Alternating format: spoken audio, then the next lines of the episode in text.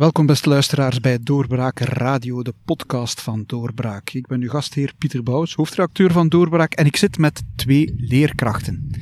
En voor u denkt, wat hoor ik daar allemaal? Wij zitten hier tussen de schapen in het platteland van Berlaar. U hoort af en toe suskewiet op de achtergrond, er wordt gras gemaaid. Dus we zitten ver van elkaar op 1,5 meter afstand buiten, zoals het hoort. Zo zijn we nu eenmaal. En ik zit hier met 2 leerkrachten. Harry de Pape, leerkracht geschiedenis, en Pieter van den Bossen, leerkracht klassieke talen. En wij hebben het over het voorbije schooljaar. Dat is wat leerkrachten vandaag de dag doen, denk ik. Mm-hmm. Het hebben over het voorbije schooljaar, Harry? Ja, absoluut. Ja. Het bizarre schooljaar. En ik heb gisteren en vandaag collega's teruggezien naar al die tijd. En dat is het eerste onderwerp. Het is toch raar. Vreemd allemaal. Ja. Hebt u al deliberaties achter de rug? Morgen de eerste. Ja. Ik vraag me af, hoe gaat dat eigenlijk, zo'n deliberatie, als je leerlingen 3 maanden niet gezien hebt? Ik heb er gisteren een gehad. Uh-huh. Ten eerste zaten wij in de refter van de school, uh-huh, op 1,5 meter van elkaar, met ons met de banken enzovoort, en ons met de stoelen, alles erop en eraan. Dus op zich al vreemd. Hè? En los daarvan dan, ja, het is... vreemd, hè? Dus je moet rekening houden met een periode waarbij je niet eens zeker bent wat de leerlingen gepresteerd hebben. Het is heel moeilijk om vast te stellen. Hebben ze dat nu zelfstandig gepresteerd? Mm-hmm. Met online oefeningen, online lessen. Hebben ze dat nu verwerkt, ja of nee? En daar moet je allemaal rekening mee houden. Dus wij werken bij ons op school met 2 foto's. We spreken van foto 1 en van foto 2. En foto 1 is de periode januari tot maart. En foto 2 is de periode vanaf de coronacrisis. En het eerste deel van het gesprek gaat over wat heeft de leerling gepresteerd in foto 1. En wat stellen we vast bij foto 2. En dan maken we daar een eindsom van. En dan op basis daarvan delibereren we op basis van die 2 foto's. Een herkenbare situatie, ik zie u knikken. Ja, we noemen het dan geen foto. Maar wij hebben in de loop van de coronacrisis, zal ik maar zeggen, met de collega's digitaal wel al geklasseraad. En dan geprobeerd van een beeld te schetsen van de leerlingen die thuis aan het werk waren. Maar wij gaan vooral vertrekken van wat we tot nu toe objectief meetbaar hebben binnengekregen. En dat is dus de periode tot en met eind februari, midden maart. Hè. Wij hebben afstandsonderwijs aangeboden en daar ook geëvalueerd met de zeer duidelijke vraag van onze directie uit ook om enkel rekening te houden met positieve cijfers. En de negatieve in die periode achterwege te laten. Ik vermoed dat die lijn ook zal doorgetrokken worden morgen op onze eerste klasraad. Delibererende klasraad dan. Begrijp ik dan goed? Jullie hebben proeven, examens georganiseerd? Nee. Dus de proefwerken waar wij ons gaan op baseren voor een deel, dat zijn die van december. Hè. Klassieke proefwerkenperiode. Onze school die heeft beslist, ik denk een maand terug, om in juni geen proefwerken te houden. Nee. Bij jullie, Harry? Het 4e middelbaar en het 6e middelbaar heeft wel examens. Ik heb er vandaag nog bijgewoond, dus ik moest toezicht houden op een examen. Hè? Examen wiskunde, waar ik dus niets van ken als leraar geschiedenis. De ideale persoon. Ja, dus wij houden in die 2 jaren, omdat dat dus de overgangsjaren zijn. Wordt daar rekening mee gehouden? Ja, daar wordt naar gekeken. En de leerlingen van het 6e middelbaar hadden ook de optie om een examen aan te vragen. Dus stel, je bent leerling van het 6e middelbaar, je wil volgend jaar in het academiejaar geschiedenis studeren, dan kon je aan de leerkracht geschiedenis aanvragen, kijk, ik wil toch wel een geschiedenisexamen. Mm-hmm. Ja, want normaal was het enkel van de hoofdvakken wiskunde, ja. Frans was er ook bij, Nederlands was er ook bij. Hoofdvakken in de keuzeopties, ook wie talenrichting volgt, krijgt sowieso Engels als examen. Maar in dit geval, wie geschiedenis een examen wilde hebben, kon dat aanvragen. Ik corrigeer mij als ik fout ben, maar eigenlijk is het de bedoeling dat je als team leerkrachten op het einde van het jaar evalueert of een leerling de eindtermen, de doelstellingen haalt. Dat is in deze toch wel moeilijk. Ja, ik denk quasi onmogelijk, om eerlijk te zijn. Ja. De leerlingen die bij ons in het 6e middelbaar uitstromen, daarvan kan ik spreek nu ten eigen titel, hè, maar ik kan u daarvan echt garanderen dat een deel daarvan de eindtermen niet behaald heeft. Mm-hmm. Dat is nu heel cru gesteld, maar dat is de realiteit. Ja, het kan ook niet anders, denk ik. Hè. Als je alles bij elkaar telt, ben je 2 evaluatieperiodes kwijt. Grote, summatieve evaluatieperiodes kwijt. Dat maakt ook dat die leerlingen die leerstof anders, om het zacht te formuleren, verwerkt hebben. Scholen hebben dikwijls, denk ik, ook eieren voor hun geld gekozen. Alle begrip daarvoor. Hè. Maar als er dan al les gegeven werd, werd er vaak, zoals u ook zegt, gekozen voor de hoofdvakken. Ik zeg dan nu even tussen aanhalingstekens, maar kleinere vakken zijn dan blijkbaar inderdaad op vraag van leerlingen te verkrijgen, om het nu zo te zeggen. Ja, ik vrees voor de zaak. Ik denk dat het hoger onderwijs volgend jaar een hele vette kluif te wachten staat als het gaat over het bijspijkeren van algemene basiskennis van onze leerlingen. En als ik dan terugdenk aan de discussie net voor de coronatijd losbarsten rond de PISA-resultaten, waarin ons Vlaams secundair onderwijs het eigenlijk echt wel deplorabel slecht bleek te doen. In die internationale rankings heeft die coronacrisis daar absoluut geen goed aan gedaan. En dan een kanttekening die ik daar graag even ook bij maak. Ik begrijp ook niet wat onze zuiderburen in Wallonië precies van plan waren door te zeggen van kijk, wij sluiten sowieso af. Waardoor het Vlaams onderwijs ook gezegd heeft van ja, kijk, wij sluiten de scholen dan ook. Ik denk dat dat een politieke beslissing geweest is, maar ik sta daar nogmaals ten eigen titel helemaal niet achter. Het feit ook dat er volgend jaar dan wel onderwijs kan aangeboden worden, bewijst ook, denk ik, dat die serieuze ferme lockdown, puur onderwijsmatig bekeken, nogmaals, niet nodig geweest is.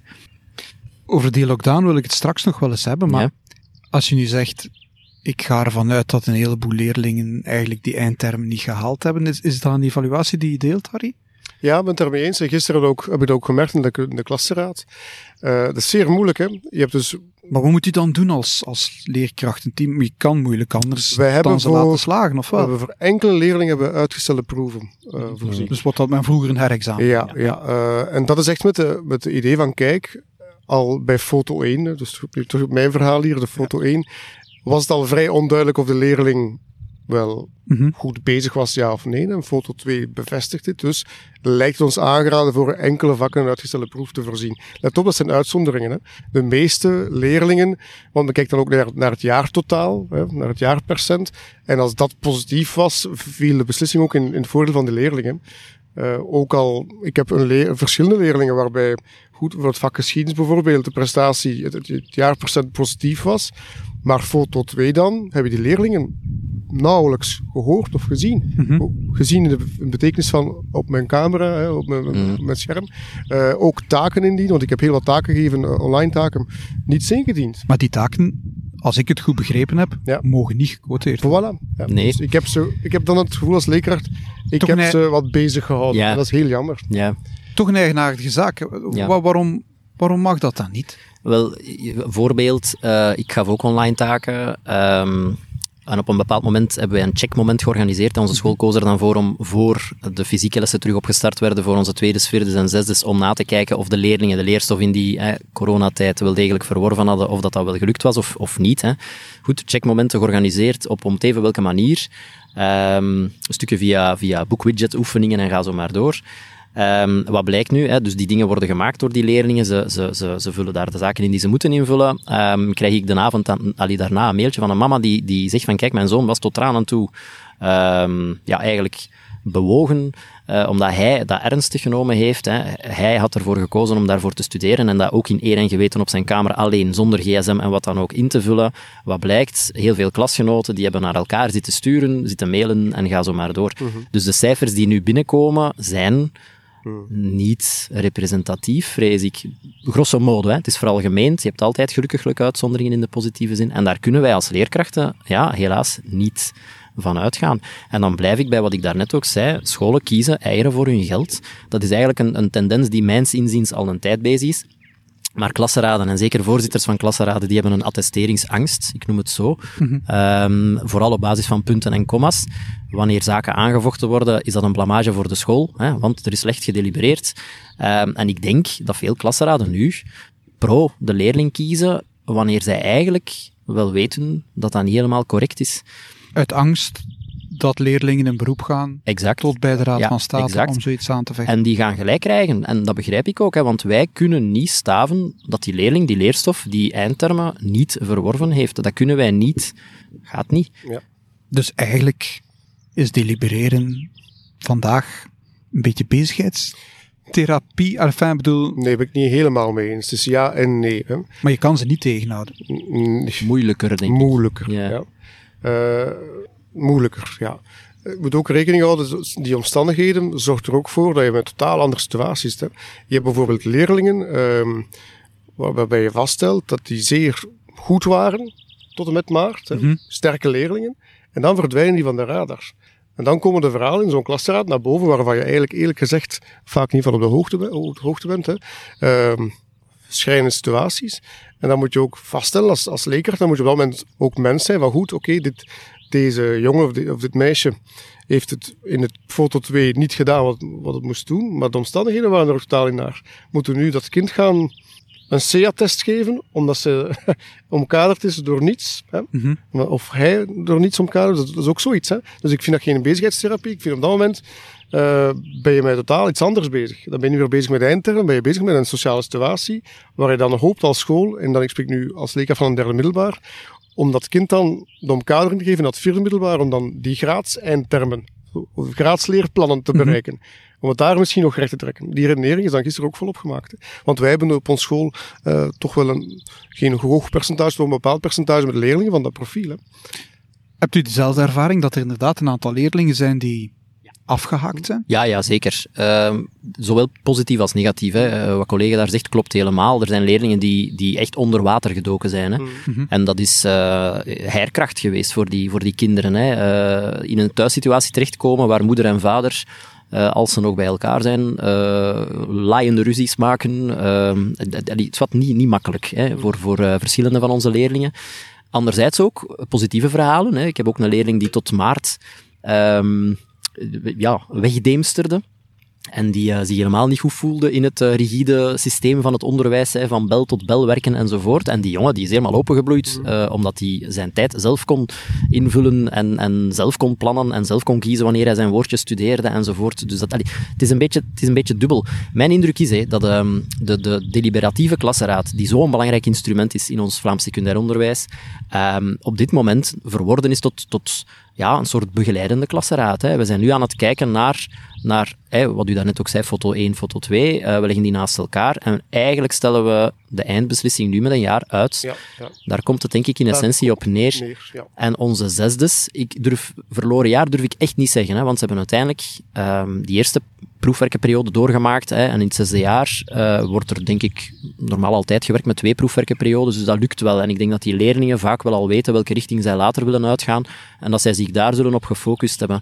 Maar dat maakt niet minder erg dat directies dikwijls gekozen hebben om de klemtoon te leggen op wat zij beschouwden als hoofdvakken. Ik spreek nu specifiek voor het algemeen secundair onderwijs, omdat ik dat ook het beste ken. Want collega's van vakken zoals geschiedenis, zoals aardrijkskunde, zoals godsdienst, in het vrij onderwijs, of god weet in welke vorm van ons onderwijs, het maakt nu niet uit, die zijn daar eigenlijk echt met de neus op de feiten gedrukt en die hebben daar echt te horen gekregen van kijk, in een wetenschappen wiskunde derde graad telt uw vak eigenlijk niet echt mee. Wij zetten in op wiskunde, wij zetten in op die wetenschappen dan, in dat geval. Maar dingen rond esthetica bijvoorbeeld, vergeet het, dat is helemaal van de radar verdwenen de afgelopen maanden. En dat is jammer, vind ik, omdat ons algemeen secundair onderwijs ook algemeen zou moeten vormen. Hè. Ik durf het woord humanior niet gebruiken, maar ik heb het nu toch gedaan. Ja. En dat heeft, vind ik, dat is ook echt blootkomend liggen door die coronacrisis. Bevestigt wel een situatie die er op zich al clandestien was. Klopt. Ja. Het werd nooit zo uitgesproken, maar ik voel dat zeker als vakleerkracht, van een klein vak dan, voel al jaren. Hè. Ja, op een klasraad wordt uw gewicht gewogen op basis van het aantal uren dat je in een klas komt. Hè. Dat is echt wel zo. Hè. Ja, ik dreig uit mijn rol te vallen als moderator natuurlijk. Ik heb zelf 14 jaar lesgegeven. En godsdienst is een discussie die natuurlijk mensen die een vak van 2 uur, zoals godsdienst of geschiedenis, wel kennen. Hè? Ja. Trouwens, eventjes aansluiten. Die ook te maken heeft met interesse van leerlingen vaak. Klopt, ja. Als ik nog even mag inpikken op wat je daar straks zei, van positieve verhalen. Ik kan echt voorbeelden van leerlingen noemen die in het gewone onderwijssysteem ofwel wegdeemsterden omdat ze ongelukkig waren, ofwel zeer storende factoren waren, ook, hè. Echt storende kinderen, die nu door dit systeem zich vooral kunnen tonen waar ze goed in zijn. Dat heb ik ook verschillende, waarvan je enkel kan zeggen, je hebt heel goed gewerkt. Ja, en dat is voor die kinderen ook eens een andere ervaring, dat valt me nu ook op. Ik heb een mailtje gekregen van een leerling die zo iemand is, en die plotseling, die flirt op door het feit dat hij van iedereen goede commentaar krijgt. Want het gaat niet over zijn gedrag, het gaat over wat hij presteert. Hoe hebben jullie dat die periode nu opgevangen? Jullie zijn blijven lesgeven. Ja, ik ben van dag 1 blijven lesgeven. En hoe heb je dat dan gedaan? Want je had geen leerling. Nee, maar ik filmpjes maken. Hè. Ik werd dan thematisch op Twitter. Juist, hè, ja. Thematisch rond gewerkt, hè, en dan filmpjes gemaakt en echt ja, ook mijn omgeving gebruikt daarvoor. De moord op Thomas Beckett over de investituurstrijd. Een stukje Engeland kan het me natuurlijk niet laten om daar dan Engelse geschiedenis bij te betrekken. Ben ik gewoon hier in de dorpskerk getrokken om daar dan in een kerkelijke omgeving een filmpje te maken. En werkt dat dan? Ik heb de indruk van wel. Ik kan zien, via SmartSchool kan je kijken wat de activiteit op het vak is. Hè. Mm-hmm. En de activiteit op het vaklokaal is plotseling enorm toegenomen tegenover de gewone periode. Dus ze waren wel zeer actief. En je merkt ook aan de taken die je dan opstuurt. Ook de feedback die je krijgt, hè, van leerlingen. Want dat is ook wel typisch iets. Ofwel hoor je helemaal niets van kinderen. Ofwel zijn ze net heel mondig via mail ook. Hè. En ja, dat werkt wel. Hè. Ik had het gevoel, ik heb wel een aantal dingen kunnen doen waarvan ik nu weet, dit ga ik wel herhalen. Ja. Dit gaat zich bestendigen, want dit is goed. Hoe hebt u het opgelost? Ik heb de kaart getrokken van zoveel mogelijk verder te gaan in de lijn zoals die al bezig was. Dus die Smart School Live lessen, daar ben ik eigenlijk op gegaan. Dat is voor de mensen die het niet kennen, ja. Moet u dat toch even uitleggen? Ja, dus Smart School is een digitale leerplatform waar denk ik de meeste secundaire scholen wel gebruik van maken in Vlaanderen.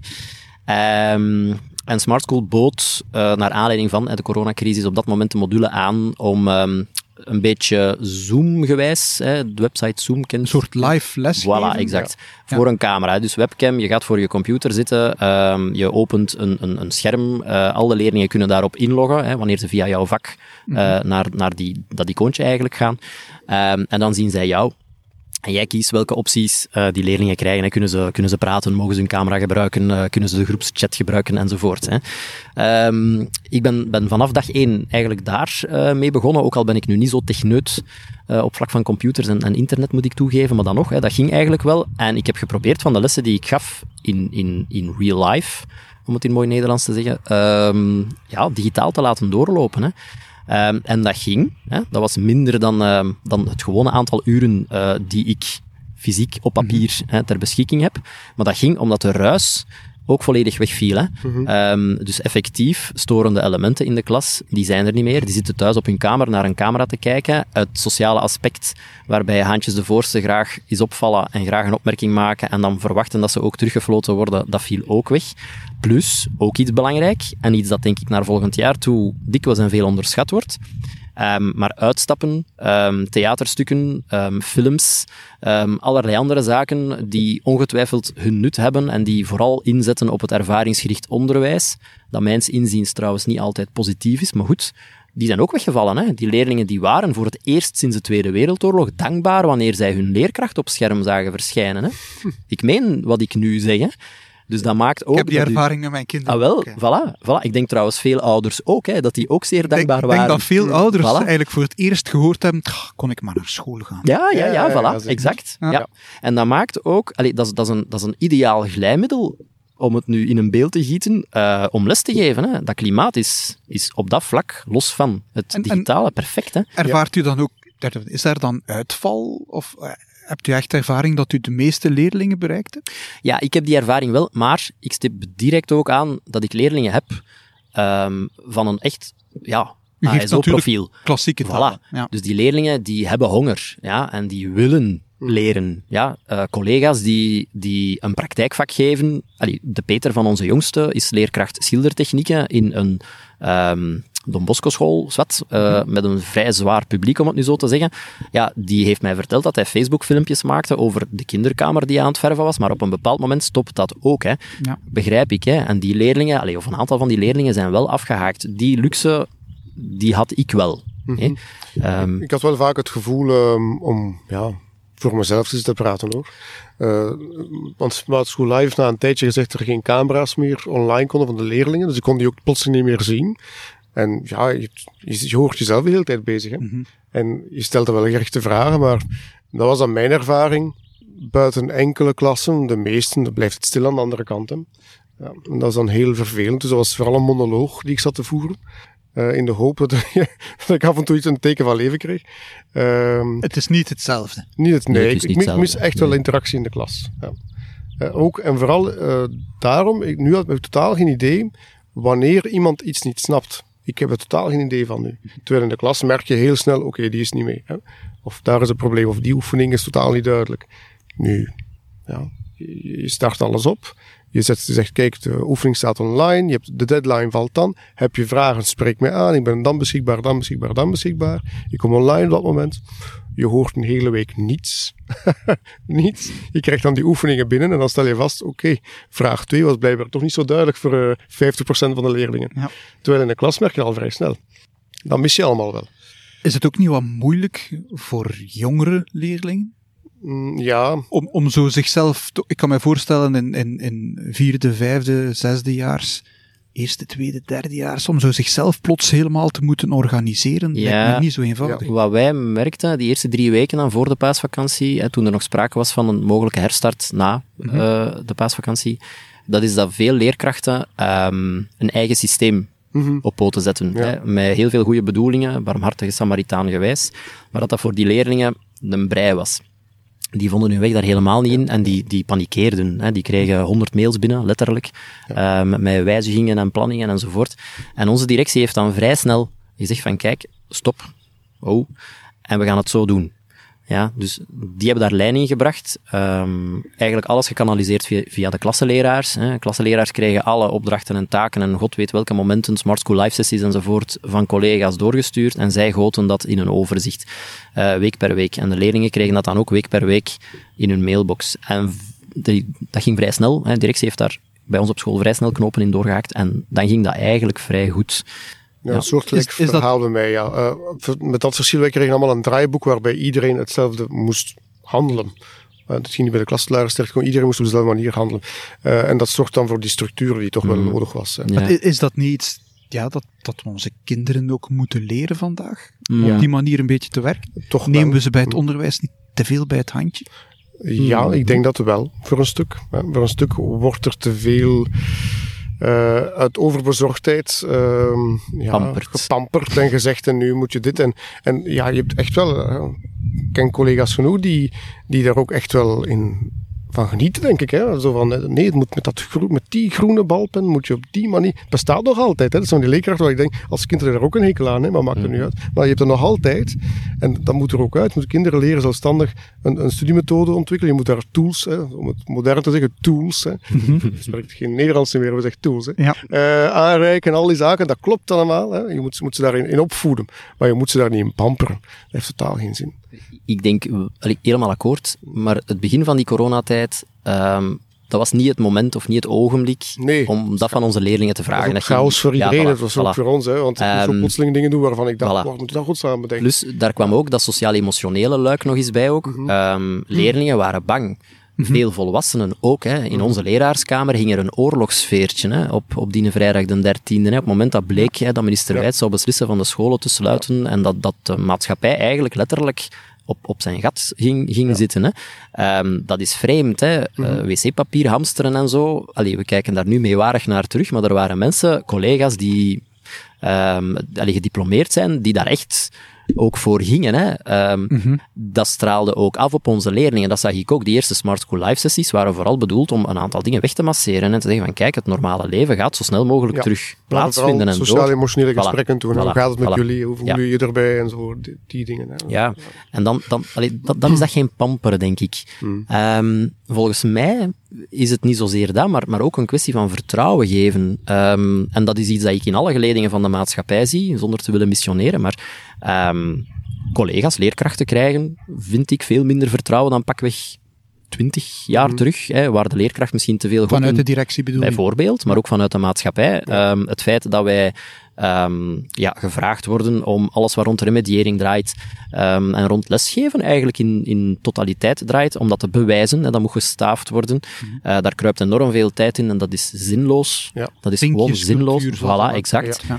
Maar dat straalt ook af, denk ik, op onze leerlingen. Hè. Je hebt veel collega's die vinden van, kijk, hè, we gaan het heel duidelijk en heel gestructureerd en heel planmatig met de groene stilo dit en de rode balpen dat enzovoort aangeven, want dan doen ze het ook goed. Hè. Vraagstukken is daar, denk ik, het uitstekende voorbeeld voor. Hè. Er zijn heel veel collega's wiskunde die een carrière als drillsergeant in het leger gemist hebben dan natuurlijk. Hè, en die verwachten van leerlingen dat ze een vraagstuk oplossen volgens het geëikte stappenpatroon, of stappenplan liever. En van zodra daar wordt van afgeweken, hè, of dat die leerling dat afwijkend oplost, wordt dat gesanctioneerd. Nee, ja. Het is controle, denk ik. Het is meer dan puur pamperen, volgens mij. Ja, en van dat vertrouwen klopt helemaal. Hè. Wat je zegt van rebandiëren ook, je moet dat meteen... Zodra je een leerling uitnodigt tot een inhaalles of een bijles, moet dan meteen in een leerling-volkssysteem, op dat moment, dat uur, heb je die uitnodiging verstuurd, hier is de bijlage, om te kunnen bewijzen achteraf, ik heb dat effectief als leerkracht gedaan. Ik hoorde een leerkracht onlangs zeggen, deliberatie... Vroeger was het, als wij een tekort hadden, was dat onze schuld, als wij op school zaten. Mm-hmm. Als we vandaag een tekort hebben, moeten wij als leerkracht eerst bewijzen dat het niet onze schuld is dat ze een tekort hebben. Wij moeten eerst bewijzen dat we inderdaad die remediering hebben gedaan. We hebben alles gedaan wat we konden doen om dat kind te ondersteunen en te helpen. Eerst. En wanneer het allemaal afgevinkt wordt, gaat men kijken, goed, wat heeft die leerling dan fout gedaan? Ja, eerste vraag die bij ons gesteld wordt, is er geremedieerd? Ja. Werd er geremedieerd? Mm-hmm. Ja, staat dat op papier? Ja. De eerste vraag die zou moeten gesteld worden, denk ik, heeft die leerling gestudeerd? Ja of nee? Heeft hij zijn of haar best gedaan? Ja of nee? Dat is een mooi voorbeeld ook van het vinkjesonderwijs. Hè. We zijn voortdurend aan het afvinken. Hè. Hebben we dit allemaal gedaan? Stappenplantjes volgen. Met ook nefaste gevolgen. Hè. Kinderen hebben bijzondere problematiek. Pak men telkens samen een stenciltje bij. Stencil, ook ouderwets woord. Een stenciltje bij zich. Mooi woord. Ik gebruik zelfs geen stencils meer, maar goed. Waarbij ik zeg maar, een kind met autisme. Goed, heb ik dat allemaal gedaan? Ja. Ja, ik heb het kind niet kunnen helpen volgens het normale stappenplan. Maar dan krijg je een vinkjesonderwijs op alle vlakken. Dus begeleiding van kinderen, op wijze van beoordelen, alles wordt afgevinkt. Waardoor zo'n automatisme ontstaat en ook het inspirerende van onderwijs wordt afgevlakt. Mm-hmm. Maar ja, ik ging het net vragen, zijn het net niet de leerkrachten die dat niet precies volgen, die de leerlingen bijblijven, aanspreken, vastgrijpen? Ik denk dat wel. Ja, maar die leerkrachten... Die worden eruit gemapt in de lerarenopleidingen. Daar staat of valt eigenlijk veel mee. Hè. Die vinkjescultuur zit in het DNA. En ik wik mijn woorden nu van onze lerarenopleiders. Hè. Zij gaan heel boos zijn wanneer zij dit horen. Ik heb onlangs ook iets in de Standaard geschreven, hè, dat in die lijn ook ging. Maar de eerste leerkracht in SP die een les durft geven zonder een lesvoorbereiding, die mag zich bij mij aanmelden. Hè. Graag. Maar de paparasserij, de administratieve wurgslang die zich rond eigenlijk collega's in SP, maar ook rond nog niet benoemde collega's, laten we dat dan ook even vermelden, wikkelt, die mapt die creativiteit en al dat enthousiasme dood, punt. Hebben die leerkrachten zich nu niet kunnen uitleven eigenlijk? Ja. Op school, voorbeelden. Ik heb collega's geschiedenis die filmpjes gemaakt hebben waar ik echt mijn hoed voor afdoe. En die dat op YouTube gezet hebben. En die leerlingen gemotiveerd en geenthousiasmeerd hebben in het kwadraat. Absoluut. Jonge collega's vaak. Oudere collega's. Het is terugveralgemenend, begrijp me niet verkeerd. Die keken vaker wel de kat uit de boom. Of die probeerden dikwijls, denk ik wel, voor te doen op de manier waarop het ging, of te doen wat er volgens de letter van de wet moest gedaan worden, en we zien dan wel. Want laat ons eerlijk zijn, in het onderwijs lopen nogal wat mensen rond die bang zijn van die nieuwe technieken, daar niet zoveel moeten van weten. Nou, let op, ik moet zeggen, op dat vlak ben ik ben daar zelf niet aan de slag gegaan op zich. Maar veel mijn collega's ook. En ik heb heel weinig weerstand daartegen. Kon ook niet. De situatie dwong veel mensen daartoe. En veel mensen hebben dat vrij vlot gedaan, vind ik. Dus ik weet niet of het er echt veel weerstand is. Het is eerder...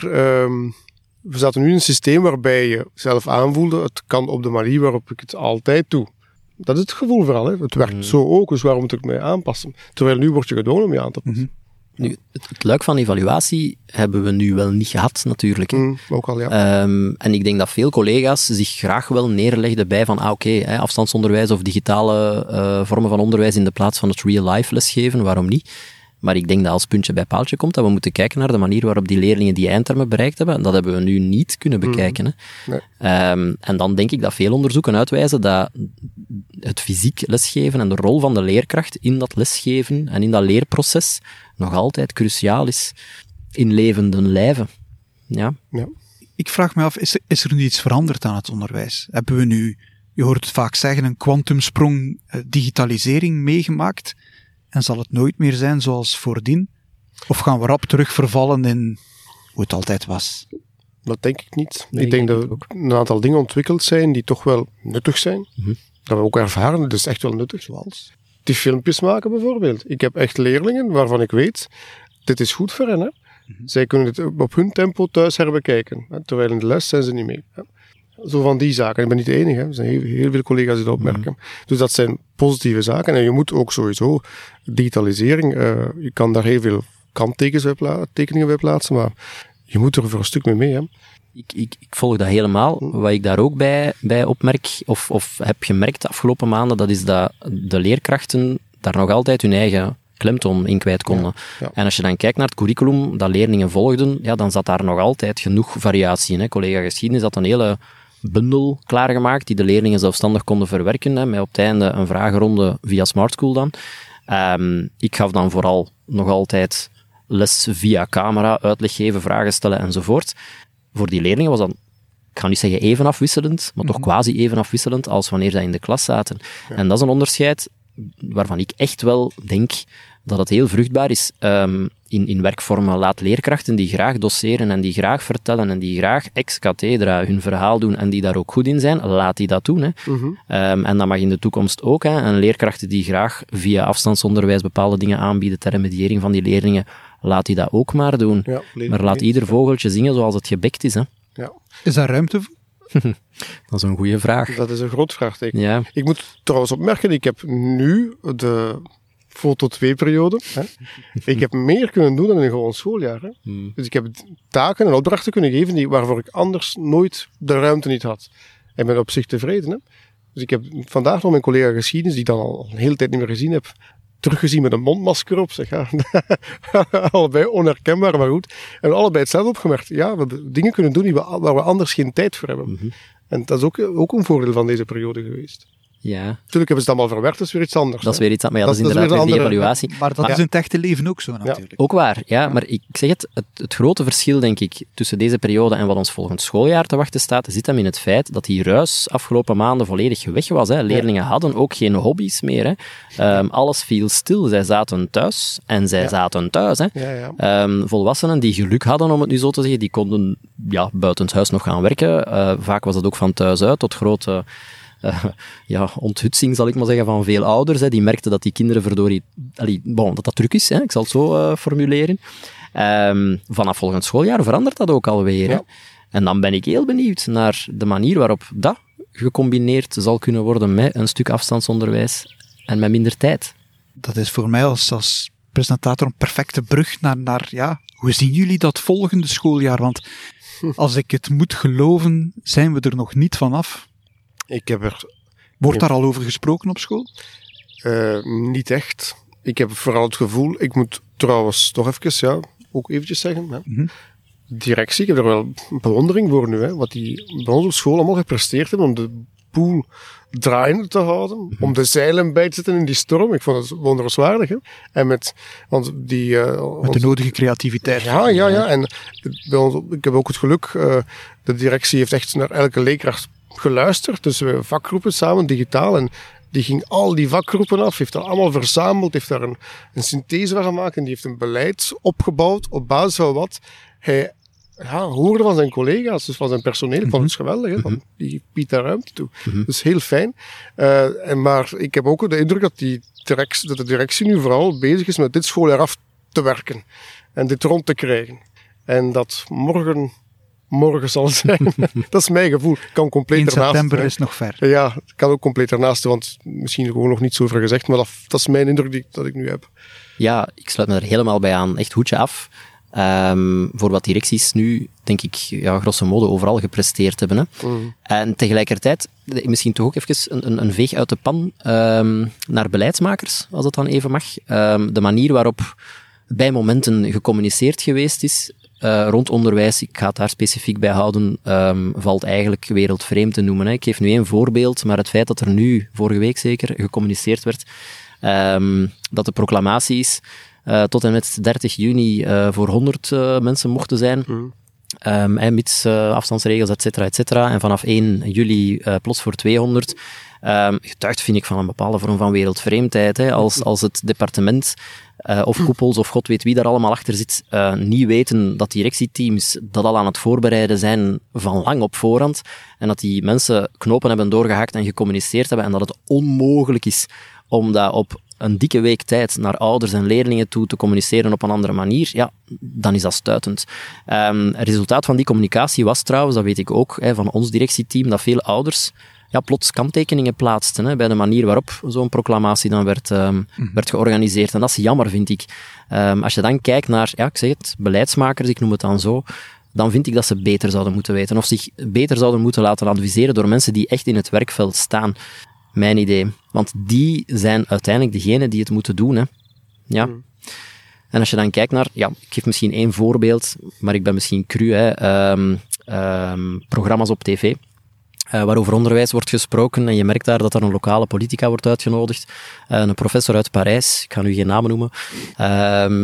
En een epidemioloog die nadenken over de manier waarop onderwijs moet opnieuw opgestart worden, maar daar zit niemand aan tafel vanuit een directieteam of vanuit een koepel of vanuit een leerkrachtenteam. Ja, dan weet je ook hoe laat het is natuurlijk. Dat is, hè. Ondertussen al quasi standaard als het over onderwijs gaat. Maar dat is wraakroepend. Dat is heel wraakroepend, ja. We zijn zogezegd allemaal professionals, want zo worden we ook tegenwoordig genoemd. Ja. Hè? We hebben tools, we zijn professionals, maar ik heb nooit het gevoel dat mijn mening gevraagd. Nee, voilà. En nochtans zijn er leerkrachten genoeg met een mening, denk ik. Nee, dat is gelukkig maar, hè. Ja.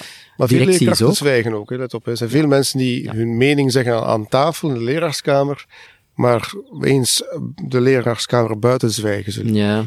Ja. Leerkrachten zijn een gewillige diersoort, hè. Hoe dat je het ook draait of keert. Wij knikken en slikken vaak, hè. Ja.